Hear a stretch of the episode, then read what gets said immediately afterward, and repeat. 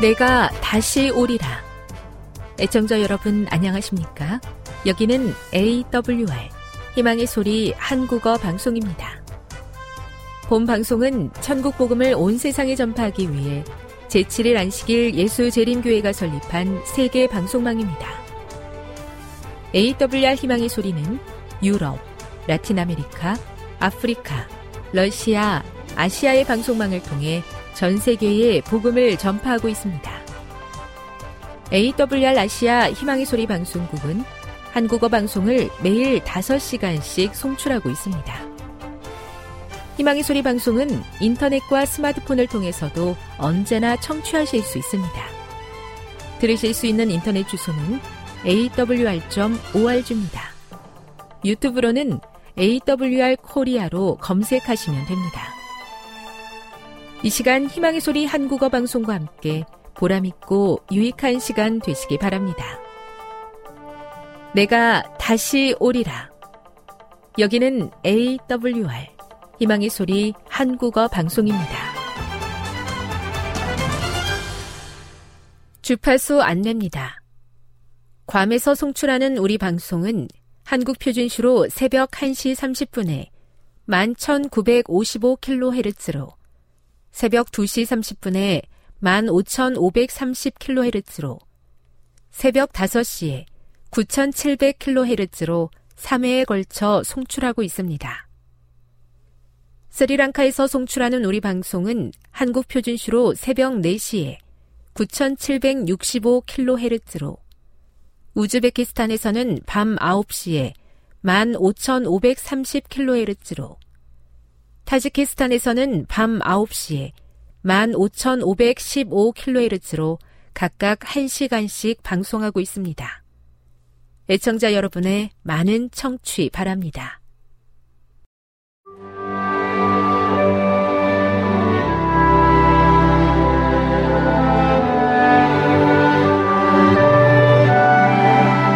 읽어주는 교과 넷째 날 5월 24일 수요일 헌신으로 부르심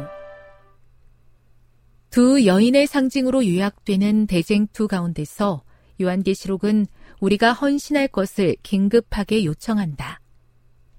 진리와 오류 사이의 이 우주적인 대쟁투에서 때때로 하나님의 백성이 패배하는 것처럼 보일지라도 하나님께서는 당신의 교회가 결국에는 승리할 것이라고 약속하신다. 마태복음 16장 18절과 요한계시록 17장 14절을 비교해 보라. 예수님은 제자들에게 당신의 교회에 대해 어떤 약속을 하셨는가? 그리스도는 그분의 교회가 세워진 견고한 기초이다. 그리스도의 교회는 그분의 말씀의 가르침에 기초하고 그분의 성령의 인도를 받는다. 그와는 반대로 바벨론은 우리가 살펴본 바와 같이 인간이 만든 가르침과 전통에 뿌리를 두고 있다.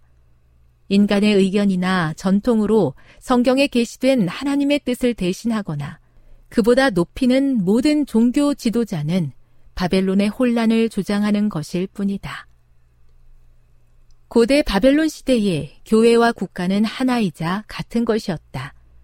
느부갓네살 왕이 그의 성전에서 왕좌에 앉았을 때 그는 신들을 대신해 말하는 것으로 여겨졌다. 느부갓네살 왕이 참 하나님에 대한 반항의 행동으로 전 제국적인 신상 숭배의 법령을 통과시키고 그의 모든 신민에게 자신의 법령을 따라 절하라고 명령한 사건은 거짓 우상 숭배하기를 거절하는 하나님의 신실한 백성들이 마지막 날에 직면하게 될 일에 대한 강력한 상징이다. 지구 역사의 마지막 날에 영적 바벨론이라는 정교 연합 체제가 일어날 것이며 그 지도자는 자신을 하나님이라고 주장할 것이다. 그의 말은 바로 하나님의 말씀이며 그의 명령은 하나님의 명령으로 선포될 것이다. 수세기에 걸쳐 로마 교황들은 그들이 지상에서 하나님의 자리에 서 있다고 선언했다. 교황 레오 13세는 1894년 6월 20일자 회칙에서 우리 교황들은 이 땅에서 전능하신 하나님의 자리를 차지한다 라고 말했다. 페라리스 교회 사전은 다음과 같이 덧붙인다. 교황은 위험이 너무도 크고 높기 때문에 단순한 사람이 아니라 하나님이며 하나님의 대리자이다. 사도 바울은 이 말을 추가하여 이렇게 썼다. 그는 대적하는 자라 신이라고 불리는 모든 것과 숭배함을 받는 것에 대항하여 그 위에 자기를 높이고 하나님의 성전에 앉아 자기를 하나님이라고 내세우느니라. 데사노니가 후서 2장 4절. 교훈입니다. 두 여인의 상징으로 요약되는 요한계시록은 진리와 오류의 싸움에서 패배가 눈앞에 있는 것 같은 때에도 진리의 편에 굳게 서도록 우리에게 호소한다. 묵상. 십자가 처형 이후 무력감과 패배감을 느꼈던 제자들의 경험을 생각해 보십시오. 오늘 경험하는 압박 중에도 그대는 여전히 예수님을 신뢰할 수 있겠습니까? 적용. 하나님은 바벨론에도 신실한 사람들을 두셨습니다. 바벨론에 대해 말할 때 제도가 아닌 개인을 쉽게 판단하지 않도록 어떻게 주의하는 것이 좋겠습니까? 영감의 교훈입니다. 바벨론에서 나오라는 기별이 주어진 영적 이스라엘. 영적 이스라엘에게는 내 백성아 거기서 나와 그의 죄에 참여하지 말고 그의 받을 재앙들을 받지 말라는 기별이 주어졌다. 사로잡혀 유랑하는 자들이 바벨론 가운데서 도망하라는 기별을 듣고 약속의 땅으로 다시 돌아온 것처럼 오늘날 하나님을 두려워하는 사람들은 영적 바벨론에서 나오라는 기별을 듣고 있으며 그들은 곧 새로 만들어질 세상, 하늘 가나안에서 하나님의 은혜의 전리품으로 서게 될 것이다. 선지자 왕 715. 주님, 저의 믿음이 연약하여 진리의 편은 작게 느껴지고 세상은 거대하게 보일 때가 많습니다. 악이 세상을 정복한 것 같고 그것이 대세인 것처럼 보일 때에 저의 믿음을 도우셔서 여전히 주님 편에 굳게 서서 헌신하게 하옵소서.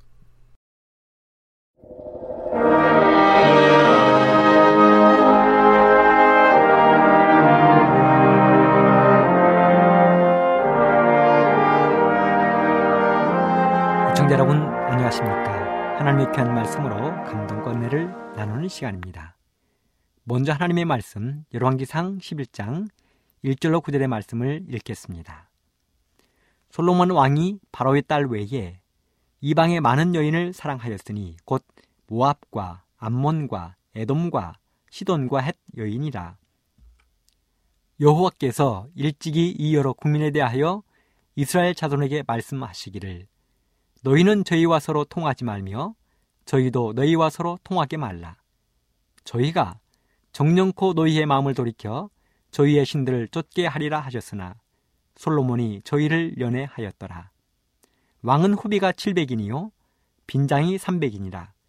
왕비들이 왕의 마음을 돌이켰더라. 솔로몬의 나이 늙을 때에 왕비들이 그 마음을 돌이켜 다른 신들을 쫓게 하였으므로 왕의 마음이 그 붙인 다윗의 마음과 같지 아니하여 그 하나님 여호와 앞에 온전치 못하였으니 이는 시돈 사람의 여신 아스다롯을 쫓고 암몬 사람의 가증한 밀곰을 쫓음이라. 솔로몬이 여호와의 눈앞에서 악을 행하여 그 붙인 다윗이 여호와를 온전히 쫓음같이 쫓지 아니하고 모압의 가증한 금옷을 위하여 예루살렘 앞 산의 산당을 쳤고 또 암몬 자손의 가증한 몰록을 위하여 그와 같이 하였으며 저가 또 이족 후비들을 위하여 다 그와 같이 한지라. 저희가 자기의 신들에게 분양하며 제사하였더라. 솔로몬이 마음을 돌이켜 이스라엘 하나님 여호와를 떠나므로 여호와께서 에게 진노하시니라 저는 오늘 이 말씀을 중심으로 선줄로 생각하거든 넘어질까 조심하라 하는 제목의 말씀을 준비해 보았습니다. 호사다마라는 사자성어가 있습니다. 좋은 일에는 막아 낀다. 좋은 일에는 탈도 많다라는 뜻이지요. 성경에도 이와 비슷한 말이 있습니다. 고린도전서 10장 12절에 보면 그런즉 선주로 생각하는 자는 넘어질까 조심하라고 이야기했습니다. 우리가 세상을 살다 보면 이런 일들이 비일비재합니다. 항상 기쁘고 행복한 일들만 있었으면 좋겠는데 행복 뒤에 불행이 찾아오는 일들이 호다합니다. 그런 대표적인 이야기가 성경에도 보면 야곱의 가정에 발생했는데요. 야곱의 사랑받는 아내였던 라헬이 그렇게도 얻고 싶었던 아들을 얻고 산고를 이기지 못하여 목숨을 잃은 이야기가 기록되어 있습니다. 라헬이 얼마나 아들을 얻고 싶어 했습니까? 아들을 너무나 얻고 싶은 나머지 언니 레아를 불같이 질투했습니다. 심지어는 언니 레아의 아들이 합판치를 가지고 있는 것을 보자 합판치를 얻고 싶어서 남편 야곱과 언니 레아의 합방을 꾸미기도 했습니다. 한 발 더 나아가 자기 여종 비라를 남편 야곱에게 주어 대리만족을 하기도 했습니다. 이렇게나 아들 얻고 싶었던 그 라헬이 아들 요셉을 얻었을 때 그의 기쁨은 하늘을 찌를 것 같았습니다. 그런데 그런 라헬이 요셉을 얻은 후 얼마 있다가 또 임신을 하게 되었습니다. 그리고 드디어 두 번째 아들을 낳게 되었습니다. 얼마나 기다리던 아들입니까? 언니 레아가 아들 여섯, 자신의 몸종인 비라가 아들 둘, 언니의 몸종인 실바가 아들 둘. 이제 드디어 자기도 아들 둘을 얻게 되는 순간이었습니다. 이보다 더 기쁜 일이 어디 있겠습니까? 자신에게는 영원히 오지 않을 것 같은 일이 지금 눈앞에서 이루어지고 있는 것입니다. 꿈만 같았습니다. 그동안 아들 없는 서름을 한순간에 날려버릴 수 있을 것 같았습니다. 야곱도 얼마나 행복하고 기뻤겠습니까? 자신이 그토록 사랑했던 여인 라헬이 지금 두 번째 아들을 낳으려고 하고 있는 것입니다. 그런데 이런 행복하고 기쁘고 호사스러운 일에 그만 막아 끼어버리고 만 것입니다. 라헬이 아들을 낳다가 산과 심하여 목숨을 잃은 것입니다. 호사 담하였습니다. 좋기만 해야 하는 일에 탈이 난 것입니다. 오늘 우리가 읽은 성경 말씀도 자세히 살펴보고 또 생각해보면 그런 일이 발생한 것을 알 수 있습니다. 솔로몬에게 행복하고 좋은 일에 탈이 난 것입니다. 솔로몬은 하나님께 성전을 봉헌했습니다. 그리고 꿈속에 하나님이 솔로몬을 찾아오셨습니다. 하나님은 솔로몬에게 최고의 선물인 백지 수표를 내어미셨습니다. 그런 백지 수표에 솔로몬은 하나님을 감동시키는 한 단어를 기록했습니다. 바로 지혜였습니다. 하나님의 백지수표의 지혜를 달라고 기록한 것입니다. 그리고 이것은 하나님의 마음에 너무도 쏙 들었습니다. 그래서 하나님은 솔로몬이 요구한 지혜에 더하여 온 세상의 부와 장수의 복까지 도해 주었습니다. 솔로몬에게 엄청난 선물을 주신 것입니다. 얼마나 좋은 하나님의 선물입니까? 우리는 죽을 때까지 이런 호사를 누려볼 수 있겠습니까? 솔로몬의 지혜와 부귀영화가 얼마나 대단했는지를 알려주는 몇 가지의 이야기가 있습니다. 첫째, 먼 나라 스바의 여왕이 솔로몬의 지혜를 들으러 올 정도였다는 것입니다. 열왕기상 10장 1절로 3절 스바 여왕이 여호와 이름으로 말미암은 솔로몬의 명예를 듣고 와서 어려운 문제로 저를 시험고자 하여 예루살렘에 이르니 수원이 심이 많고 향품과 심이 많은 금과 보석을 약대에 실었더라. 저가 솔로몬에게 나와 자기 마음에 있는 것을 다 말하매 솔로몬이 그 묻는 말을 다 대답하였으니 왕이 은미하여 대답지 못한 것이 없었더라. 여기 참으로 대단한 이야기가 기록되어 있습니다. 솔로몬 왕의 지혜가 스바라는 나라까지 소문이 났습니다. 스바라는 나라가 오늘날에 어디인지는 여러 가지 분분한 소리 있습니다. 남방 어디, 곧 아라비아 지역의 남쪽이라고 이야기하는 학자들도 있고, 아프리카의 이디오피아 어느 지역이라고 이야기하는 학자들도 있습니다. 어디든 상관없습니다. 분명한 것은 솔로몬이 살고 있는 예루살렘과는 수천 킬로미터 떨어진 곳이라는 것입니다. 말을 타고 걸어서 오려면 적어도 몇달 와야 하는 무지무지 먼 곳입니다. 그런데 그곳까지 솔로몬의 지혜가 소문이 났다는 것입니다. 그래서 호기심이 발동한 여왕이 직접 솔로몬을 만나기 위하여 예루살렘을 찾아온 것입니다. 찾아오되 빈손 오지 않았습니다. 여왕은 두 개의 보따리를 들고 왔습니다. 한 보따리에는 솔로몬의 지혜를 시험해 보기 위한 질문들을 가득 챙겼습니다. 그 질문들은 실로 어려운 것이었습니다. 듣도 보도 못한 신기한 질문들로 가득했습니다. 그리고 다른 한 보따리에는 진귀한 선물들을 가득 챙겼습니다. 만일 솔로몬이 자기의 질문들에 만족한 대답을 한다면 여왕은 아낌없이 솔로몬에게 선물을 줄 것이었습니다. 성경에 보면 이런 여왕의 방문에 수행원이 심히 많이 따라왔다고 했습니다. 오늘날처럼 비행기나 자동차로 가는 것도 아닌데 뜨거운 사막과 광야길을 걸어가야 하는데 수많은 사람들이 여왕과 함께 예루살렘에 도착을 한 것입니다. 그리고 심이 많은 은과 금이 낙타의 등에 실려 있었습니다. 이렇게 해서 드디어 지혜의 왕 솔로몬과 수말리 먼 길을 달려온 여왕이 만나게 되었습니다. 그리고 여왕은 자신이 가지고 온 질문 보따리를 풀어놓고 솔로몬 왕의 지혜를 시험했습니다. 어쩌면 이 질문들은 밤새도록 몇 날 며칠 동안 계속되었을 것입니다. 여왕은 그동안 자신에게 있어서 풀리지 않은 모든 것들을 솔로몬에게 질문했을 것입니다. 이런 여왕의 질문 공세에 솔로몬이 어떻게 대답했는지 성경은 이렇게 기록했습니다. 열왕기상 10장 3절 솔로몬이 그 묻는 말을 다 대답하였으니 왕이 은미하여 대답지 못한 것이 없었더라. 은미하여 어려운 말이 나왔는데요.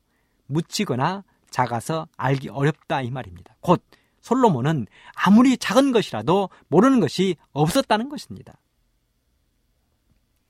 이렇게 솔로몬의 지혜를 확인한 여왕은 다음에 솔로몬이 건축한 건물들을 보고 깜짝 놀랐습니다. 스바의 여왕은 솔로몬의 궁과 성전들을 보고 정신이 현황했다고 했습니다. 한마디로 놀라서 자빠질 지경이었습니다.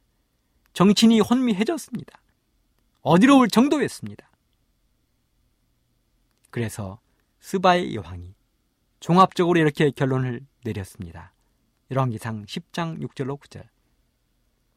내가 내 나라에서 당신의 행위와 당신의 지혜에 대하여 들은 소문이 진실하도다.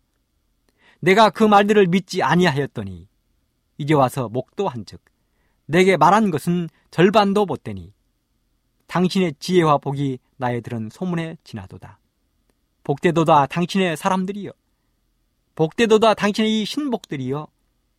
항상 당신 앞에 서서 당신의 지혜를 들음이로다. 당신 하나님 여호와를 송축할지로다. 여호와께서 당신을 기뻐하사 이스라엘 위에 올리셨고 여호와께서 영영이 이스라엘을 사랑하심으로 당신을 세워 왕을 삼아 공과 의를 행하게 하셨도다. 그리고 여왕은 자기 나라로 돌아가면서 솔로몬에게 준비한 모든 선물을 드렸습니다. 그 선물은 금 120달란트, 곧 약 4,000kg의 금이었습니다.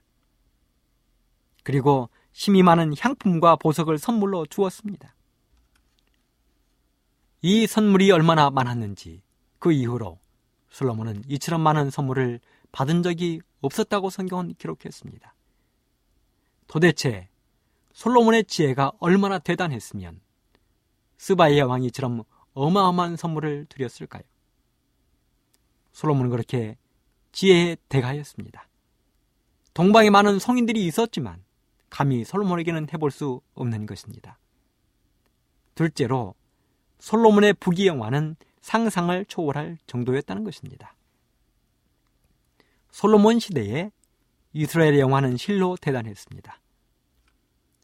남북으로는 하맛에서 멀리 애굽까지, 동서로는 지중해에서 유브라데, 오늘날의 이라크 지역까지 영토가 확장되었습니다. 당대 세계 제일의 부를 누렸습니다. 솔로몬이 다스리는 이스라엘을 통하여 세계 무역에 수많은 통로가 따 있었습니다. 그 길을 통해서 수많은 무역 대상들이 왕래를 했습니다. 그러다 보니 금, 은을 비롯한 각종 진귀한 물건들이 솔로몬 왕의 창고에 가득가득 쌓였습니다. 솔로몬의 부귀영화를 나타내는 성경 몇 구절을 찾아보겠습니다. 열왕기상 10장 11절 오빌에서부터 금이 실어온 히람의 배들이 오빌에서 많은 백단목과 보석을 운반하여 오매 왕이 백단목으로 여호와의 전과 왕궁의 난간을 만들고 또 노래하는 자를 위하여 수음과 비파를 만들었으니 이 같은 백단목은 전에도 온 일이 없었고 오늘까지도 보지 못하였더라. 열왕기상 10장 14절로 22절 솔로몬의 세입금의 중수가 666금 달란트요. 그 외에 또 상고와 무역하는 객상과 아라비아 왕들과 나라의 방백들에게서도 가져온지라. 솔로몬 왕이 쳐서 들인 금으로 큰 방패 200을 만들었으니 매 방패에 든 금이 600세겔이며 또 쳐서 느린 금으로 작은 방패 300을 만들었으니 매 방패에 든 금이 3만네라. 왕이 이것들을 레바논 나무콩에 두었더라. 왕이 또 상하로 큰 보좌를 만들고 정금으로 입혔으니 그 보좌에는 여섯 층계가 있고 보좌 뒤에 둥근 머리가 있고 앉는 자리 양편에는 팔걸이가 있고 팔걸이 곁에는 사자가 하나씩 섰으며 또 열두 사자가 있어 그 여섯 층계 좌우편에 섰으니 아무 나라에도 이같이 맞는 것이 없었더라. 솔로몬 왕이 마시는 그릇은 다 금이요. 레바논 나무궁의 그릇들도 다 정금이라. 은 기물이 없으니 솔로몬의 시대에 은을 귀히 여기지 아니함은 왕이 바다에 다시스 배들을 두어 히람의 배와 함께 있게 하고 그 다시스 배로 3년에 1차씩 금과 은과 상아와 잔나비와 공작을 실어 왔습니다. 열왕기상 10장 24절 천하가다 하나님께서 솔로몬의 마음에 주신 지혜를 들으며 그 얼굴을 보기 원하여 각기 예물을 가지고 왔으니 곧 은그릇과 금그릇과 의복과 갑옷과 향품과 말과 노새라. 해마다 정한 수가 있었더라. 솔로몬이 병거와 마병을 모음에 병거가 1,400이요. 마병이 1만 2천이라. 병거성에도 두고 예루살렘에도 왕에게 두었으며 왕이 예루살렘에서 은을 돌같이 흔하게 하고 백향목을 평지에 뽕나무같이 많게 하였더라. 여러분 좀 길지만 어떻습니까?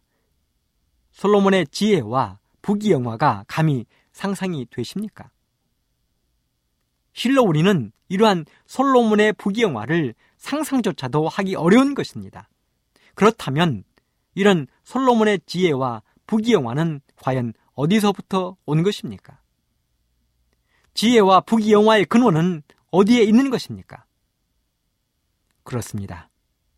만군의 여호와 하나님, 하나님께로부터 온 것입니다. 만일 솔로몬이 아버지 다윗의 유언을 따라서 끝까지 믿음으로 하나님을 굳게 의지했다면 이러한 지혜와 부귀영화는 그의 인생 마지막까지 계속될 것이었습니다. 그런데요, 호사 다마라고요. 솔로몬의 이러한 좋은 일에 사탄이 간섭을 하고 나섰습니다.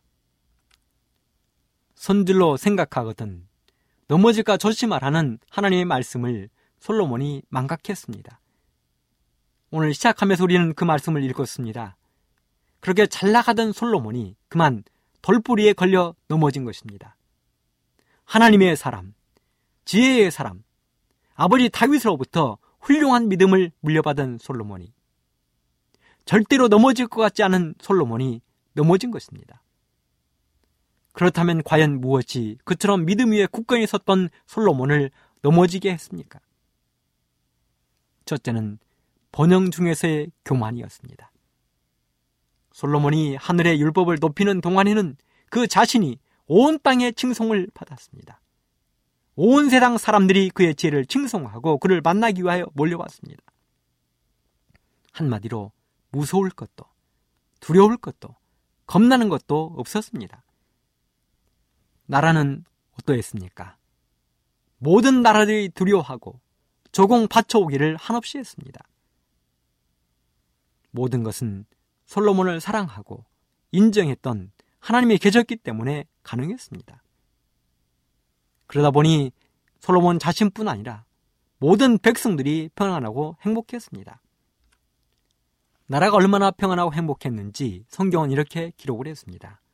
열왕기상 4장 20절 유다와 이스라엘의 인구가 바닷가의 모래같이 많게 되매 먹고 마시며 즐거워하였으며 솔로몬이 하수에서부터 블레셋 사람의 땅에 이르기까지와 애굽 지경에 미치기까지의 모든 나라를 다스림으로 그 나라들이 공을 바쳐 솔로몬의 사는 동안에 섬겼더라.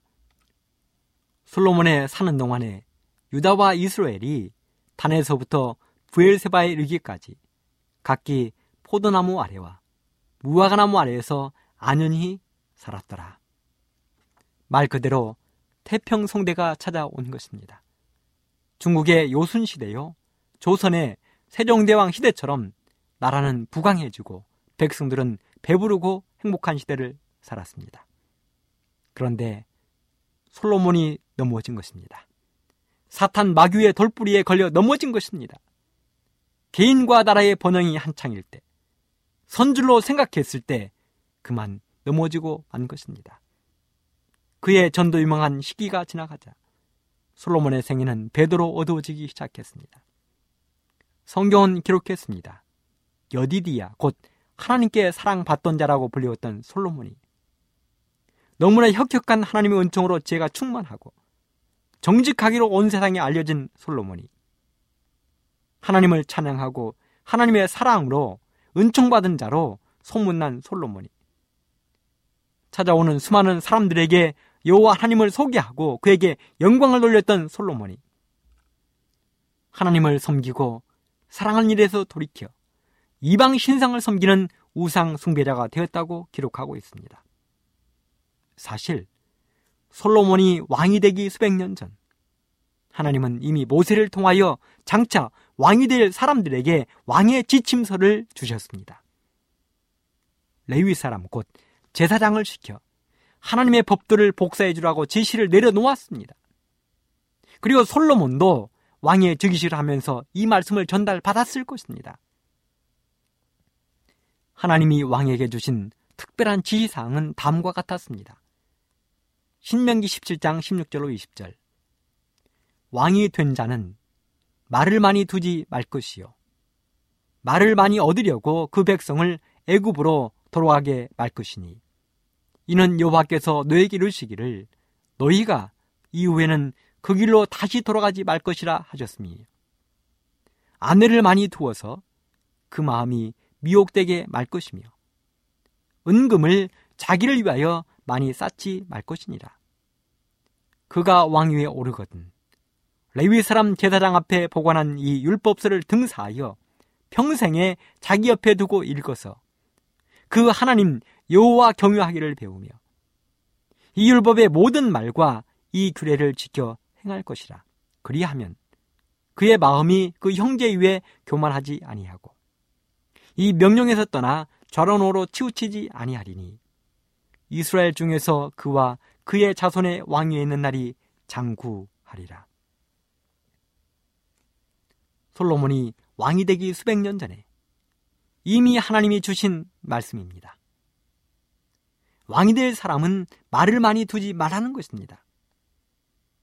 왜냐하면 말을 많이 두기 위해서는 애굽으로 내려가야 하는데 그것은 하나님이 원하는 뜻이 아니라는 것입니다. 두 번째는 아내를 많이 두지 말라는 것입니다. 왜냐하면 많은 아내들에게 미혹을 받을 것이기 때문이라고 성경은 기록했습니다. 세 번째는 자기를 위하여 재물을 많이 쌓지 말라고 하셨습니다. 그리고 왕이 될 사람은 이 말씀을 등사하여 평생을 자기 옆에 두고 읽으면서 그대로 행하라는 것입니다. 그렇게만 하면 하나님의 율법에 기록된 말씀대로만 하면 그는 물론 자손까지 장구할 것이었습니다. 그것이 왕에 대한 하나님의 특별한 간절한 부탁이었습니다.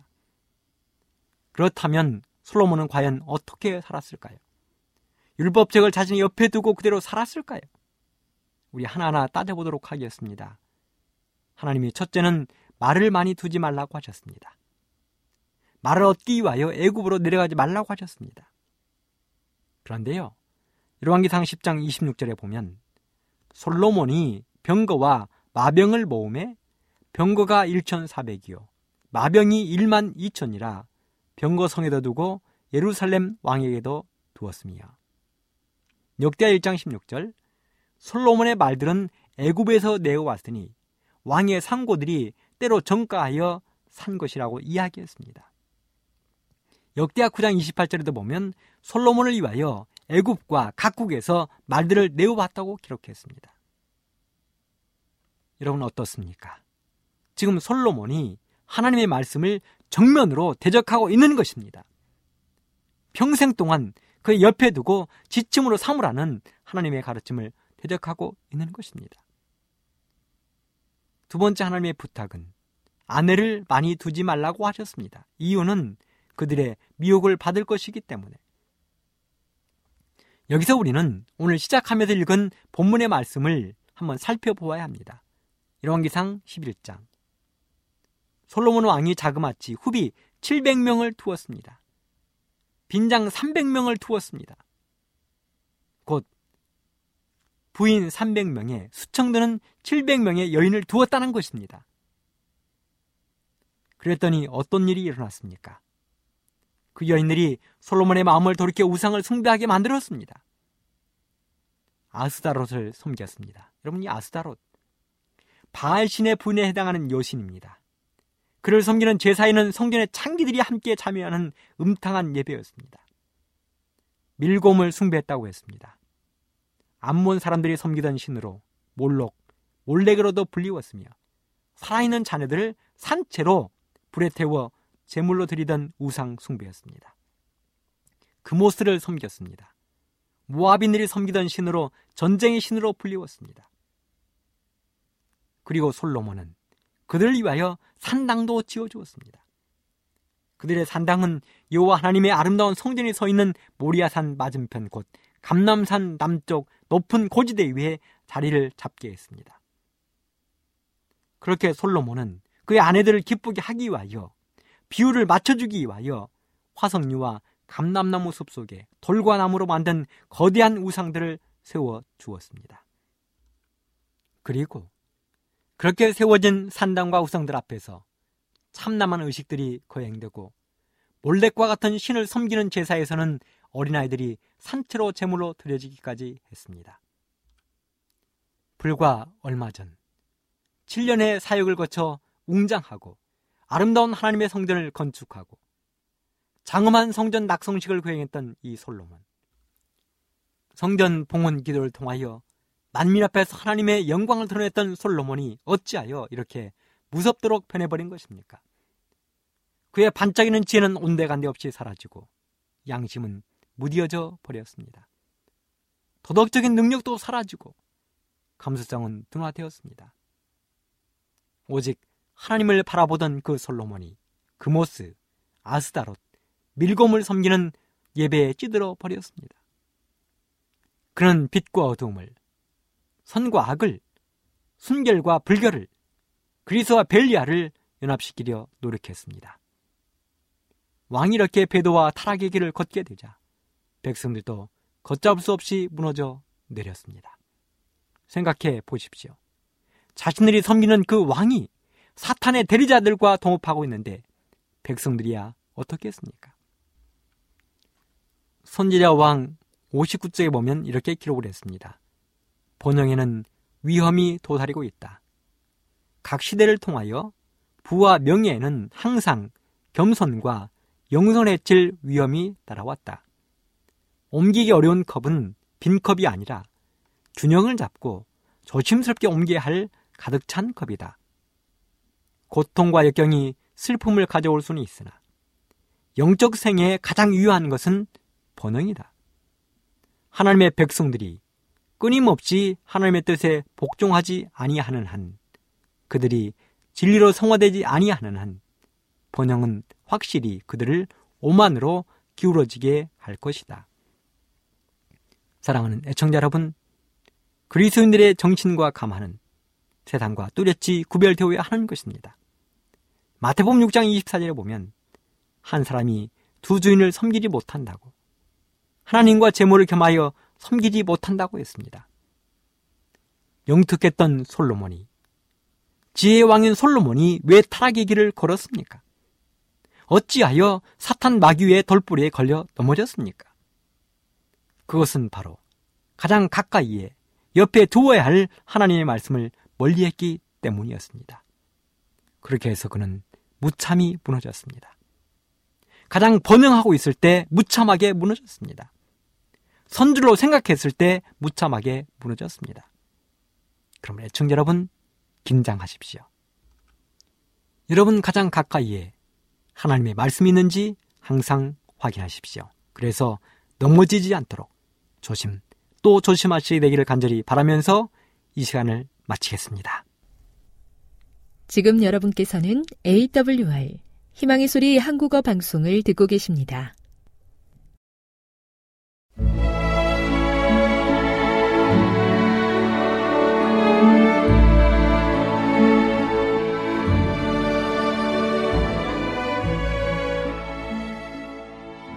애청자 여러분 안녕하십니까? 명창의 오솔길의 유병숙입니다. 이 시간은 교회를 사랑하시고 돌보시는 하나님의 놀라운 능력의 말씀이 담긴 엘렌지 화이처 교회 증언 1권을 함께 명상해 보겠습니다. 동부의 사업 진리를 믿는 어떤 사람은 그리스도인 자매가 미국식 의상을 입는 것이 건강에 더욱 좋을 것이라고 생각할지 모른다. 그러나 그런 모양의 의복이 불신자들에게 우리의 가마를 손상시켜 그들에게 쉽게 접근할 수 없게 만든다면 비록 우리가 결과적으로 많은 어려움을 겪을지라도 우리는 그런 의상을 결코 입지 말아야 한다. 그럼에도 불구하고 어떤 사람은 이 의상에서 얻을 수 있는 유익이 너무 많다고 생각하므로 기만당한다. 그것이 어떤 사람에게는 유익이 되는 것처럼 보일지라도 다른 사람에게는 해가 된다. 나는 미국식 의상을 입는 자가 하나님의 질서를 뒤덮고 그분의 특별한 지시를 무시하는 것을 보았다. 나는 신명기 22장 5절을 보았다. 여자는 남자의 의복을 입지 말 것이요. 남자는 여자의 의복을 입지 말 것이라. 이같이 하는 자는 내 하나님 여호와께 가증한 자니라. 하나님께서는 당신의 백성이 소위 개혁 의복을 받아들이기를 원치 않으신다. 그것은 얌전하고 겸손하게 그리스도를 따르는 자에게 전혀 적합하지 않은 불건전한 의복이다. 여자들이 그들의 의복과 모습에 있어서 가능한 한 이성과 유사해지고자 하고 그들의 옷을 남자의 옷과 흡사하게 만들고자 하는 경향이 더해가고 있다. 그러나 하나님께서는 그것을 가증한 일이라고 선언하신다. 또 이와 같이 여자들도 아담한 옷을 입으며 염치와 정절로 자기를 단장하고 여성의 권리와 소위 의복의 개혁을 옹호하는 운동에 가담하도록 부름을 받은 것으로 느끼는 사람은 셋째 천사의 기별과의 모든 관계를 끊는 편이 나을 것이다. 전자의 정신이 후자의 정신과 조화가 될 수는 없다. 성경은 남자와 여자의 관계와 권리를 분명히 밝혀놓았다. 강신술사는 꽤 넓은 범위에 걸쳐서 이런 독특한 의복의 형태를 적용해왔다. 은사의 회복을 믿는 제7일 안식일 예수 재림교인은 흔히 강신술사라는 낙인을 받았다. 그들이 이 의상을 입으면 그들의 감화는 사라질 것이다. 사람들은 그들을 강신술사들과 같은 위치에 놓고 그들의 말을 듣고자 하지 않을 것이다. 소위 의복의 개혁에는 그 의복에 꽃같이 발맞추어 경솔하고 무모한 정신이 따른다. 그런 모양의 의복을 입을 때 많은 사람에게서 품위와 겸양이 떠나가는 것처럼 보인다. 나는 하나님께서 우리가 일관되고 합리적인 길을 따르기를 바라고 계심을 보았다. 그리스도인 자매가 미국식 의상을 입으면 그들 자신의 감화는 물론 남편의 감화도 소멸시키게 될 것이다. 그들은 웃음과 조속거리가 될 것이다. 우리 구주께서는 말씀하신다. 너희는 세상의 빛이라. 너희 빛을 사람 앞에 비추게 하여 저희로 너희 착한 행실을 보고 하늘에 계신 너희 아버지께 영광을 돌리게 하라. 우리에게는 세상에서 해야 할 큰 일이 있다. 그러므로 하나님께서는 우리가 세상에 대한 우리의 가마를 감소시키거나 소멸시킬 길을 택하기를 원치 않으신다. 다윗의 기도. 나는 다윗이 늙어서 자기를 버리지 말라고 주님께 간구할 때 무엇 때문에 그렇게 간곡한 기도를 드리게 되었는지를 보았다. 그는 주변의 노인이 대부분 행복하지 못한 것과 특히 나이가 더해감에 따라 불행한 품성의 특성이 더해감을 보았다. 사람들이 천성적으로 편협하고 탐욕적이면 나이가 많아질 때 그 성질이 가장 불쾌하게 나타난다. 만일 그들이 질투심이 많고 변덕스럽고 조급하면 나이가 들면 더욱더 그러해진다. 다이슨 왕과 귀족이 혈기 왕성한 장년기에는 하나님을 경외하는 것처럼 보였지만 나이가 들자 가장 절친한 친구와 친척을 시기하는 것을 보고 낭망했다. 그것은 친구들이 그들에게 관심을 보이는 것이 이기적인 동기 때문일 것이라고 계속적으로 두려워하고 있었다. 그들은 그들이 마땅히 신임해야 할 자에 대하여 낯선 사람이 하는 암시와 기만적 충고에 귀를 기울이곤 했다. 그들의 제지당하지 않은 질투는 그들의 쇠약해가는 판단에 아무도 동의해 주지 않기 때문에 때때로 불길처럼 타올랐다. 그들의 탐욕은 놀라웠다. 그들은 때때로 자녀와 친척이 그들의 지위를 차지하고 그들의 재산을 소유하고 그들에게 주어졌던 존경을 받기 위하여 죽기를 바라고 있다고 생각했다. 그리하여 어떤 사람은 자기 자신의 자녀를 죽일 정도로 질투와 탐욕의 감정에 사로잡혔다. 다윗은 어떤 사람의 생애가 혈기 왕성한 장년기에는 의로웠지만 나이가 듦에 따라 그들의 자제력을 잃어버리는 것처럼 보이는 일을 목격했다. 사탄이 들어와서 그들의 마음을 지배함으로 그들을 불안하고 불만스럽게 만들었다. 그는 나이든 많은 사람이 하나님께 버림을 당하고 원수들의 조롱과 비난거리가 되는 것을 보았다. 다윗은 큰 충격을 받고 그가 나이를 먹어야 할 때를 바라보고 낙담하였다. 오늘은 하나님의 놀라운 능력의 말씀이 담긴 엘렌지 화이처 교회 증언 1권을 함께 명상해 보았습니다. 명상의 오솔길이었습니다.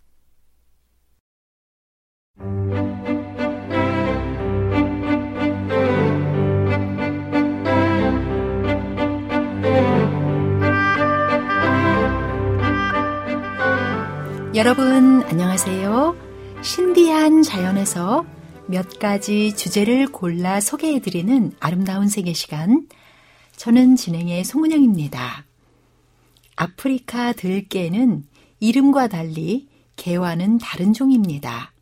일반적으로 주인 없이 떠돌아다니는 개들을 부르는 들개와는 확실히 차이가 있습니다. 리카온이라는 이름으로 불리기도 하는데 그 의미는 그리스어로 얼룩진 늑대란 뜻으로 멋진 얼룩무늬가 있습니다. 하지만 늑대와 가깝지 않으며 야생 개과 동물 중에서는 의외로 늑대 다음으로 덩치가 큰 편입니다. 리카오는 아프리카의 야생개 중에서는 가장 크며 평균 수명 약 10년 이상으로 키가 60에서 80cm, 몸 길이는 76에서 120cm에 체중은 18에서 36kg 정도 됩니다. 평균적인 크기는 20에서 25kg 정도 되고 남부 아프리카의 개체들은 꽤 커서 30kg을 넘는 경우가 적지 않습니다. 리카오는 큰 앞 어금니를 갖고 있어 뼈처럼 단단한 음식을 씹기에 적절하며 발가락이 다섯 개인 다른 개과 동물과는 달리 유일하게 앞발 며느리 발톱이 없어서 앞발가락이 4개로 하이에나와 발가락 개수가 같습니다. 남수단과 케냐 일부 지역에서 볼 수 있는 들개들은 매우 어두운 색의 무늬를 가지고 있습니다. 학명의 근본이 된 얼룩 무늬는 아프리카 들개를 구분하는 가장 큰 특징으로 리카온만큼 얼룩 무늬가 뚜렷한 개과 포유류는 들개뿐입니다. 얼룩말처럼 개체마다 무늬가 다르기 때문에 연구자들은 무늬를 보고 각 구성원을 구분하기도 합니다. 리카온의 몸은 전체적으로 황색에 검은색, 흰색이 섞여 있으며 꼬리는 개체에 관계없이 모두 흰색입니다. 초원에서 추격전을 벌일 때 서로 하얀 꼬리를 보며 쫓아가기 위해서라 합니다. 어미와 새끼의 무늬가 다른 동물로 막 태어난 강아지는 몸이 검은색이며 자잘한 점이 있습니다. 태어난 지 한 달 정도 지나면 색이 변하며 어느 정도 무리 활동에 합류할 수 있을 정도로 성장하게 됩니다. 리카온의 서식지는 사하라 사막 이남, 아프리카 동부와 남부에 주로 분포하는데 대부분 사바나 및 수목이 적은 지대에서 기거합니다. 탄자니아의 셀루스 금렵구, 보츠와나 북부와 나미비아 동부에 많은 수가 살며 그 밖에 짐바브웨와 남아프리카 공화국에도 서식합니다. 이들은 수백 마리 정도로 적은 수이지만 안정적으로 생존하고 있습니다. 한때 세렝게티에서 들개들이 번성했을 시절 리카온이 선호했던 서식 지형은 낙엽수로 이루어진 산림지대였습니다. 그곳에는 먹이가 될 큰 동물이 많았고 경쟁하는 육식 동물이 없었으며 둥지를 만들기에 적합한 지형이었기 때문입니다. 리카오는 매우 넓게 퍼져 사는데 영역의 면적은 일률적이지 않고 무리의 크기와 서식지의 지형 지물에 따라 달라집니다. 리카온의 주된 활동 시간은 새벽에서 아침, 저녁에서 밤 사이이며 심하게 굶주리지 않으면 온도가 높은 낮에는 쉬면서 체력을 보충하고 한밤중에는 다른 포식자들과의 마찰을 피하기 위해 활동을 기피합니다. 리카온의 가장 큰 특기는 무리의 협동인데 개과 포유류 중에서 가장 큰 무리를 이루는 동물로 많은 수가 무리지어 분업형 사회생활을 합니다. 무리 활동은 많은 천적을 두고 있는 아프리카 들개 리카온의 가장 중요한 생존 전략입니다. 사자와 점박이 하이에나 같은 대형 육식 동물들은 큰 덩치와 힘을 앞세워 들개의 먹이를 강탈하고 경쟁자 제거를 위해 죽이며 표범은 무리에서 떨어진 들개를 잡아먹는 주요 포식자입니다. 무리에서 떨어져 혼자 돌아다니는 들개는 이런 강한 포식자들에게 손쉬운 표적이고 혼자서는 먹잇감을 사냥하기도 쉽지 않아 단 1년도 버틸 수 없습니다. 적을 감지할 경우 무리 전체에게 알려 일사불란하게 달아나며 가끔 새끼가 위험해질 경우 목숨을 걸고 집단으로 맞서 싸우기도 합니다. 표범의 경우 들개 무리는 건드리지 않으며 전박이 하이에나 한두 마리는 들개들이 무리지어 쫓아내기도 하지만 전박이 하이에나 무리와 사자는 힘의 차이가 너무 크기 때문에 무리를 지어도 한계가 있는 최대의 천적입니다. 리카오는 빠른 속도로 사냥과 식사를 끝내고 다른 포식자가 몰려오기 전에 자리를 피하면서 고정된 영역 없이 떠돌며 살아갑니다.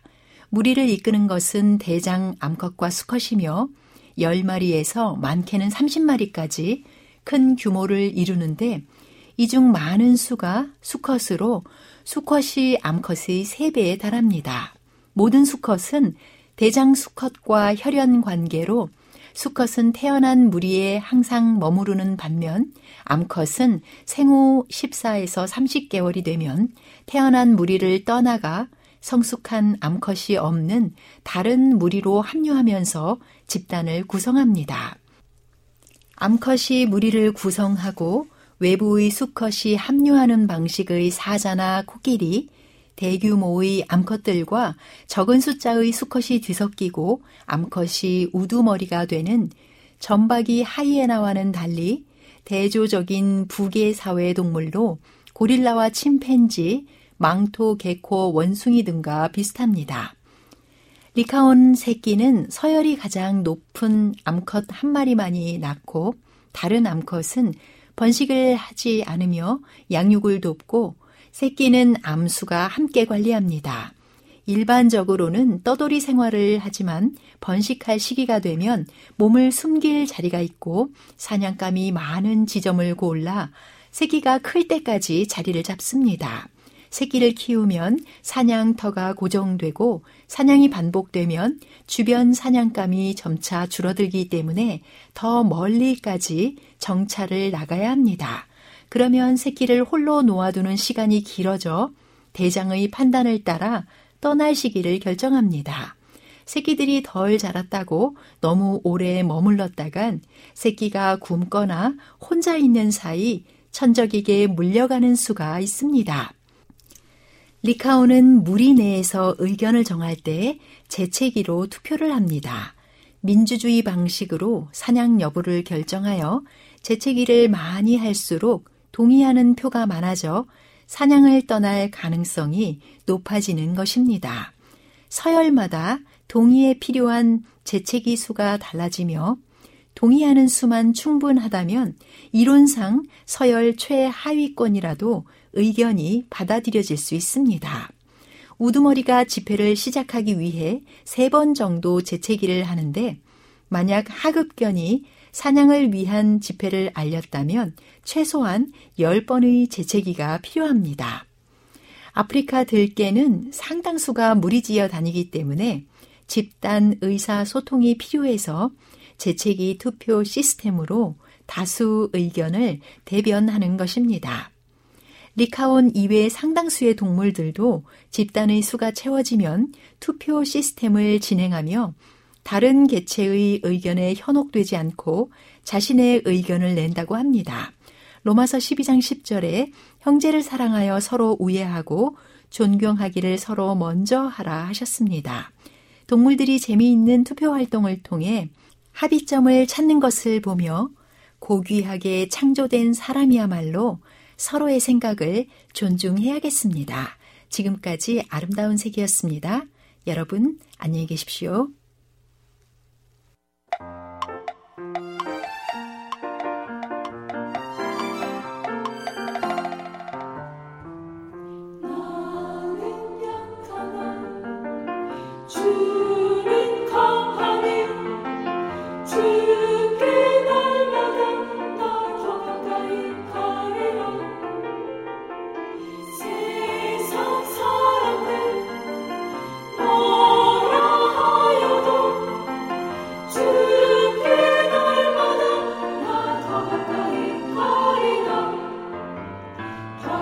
Música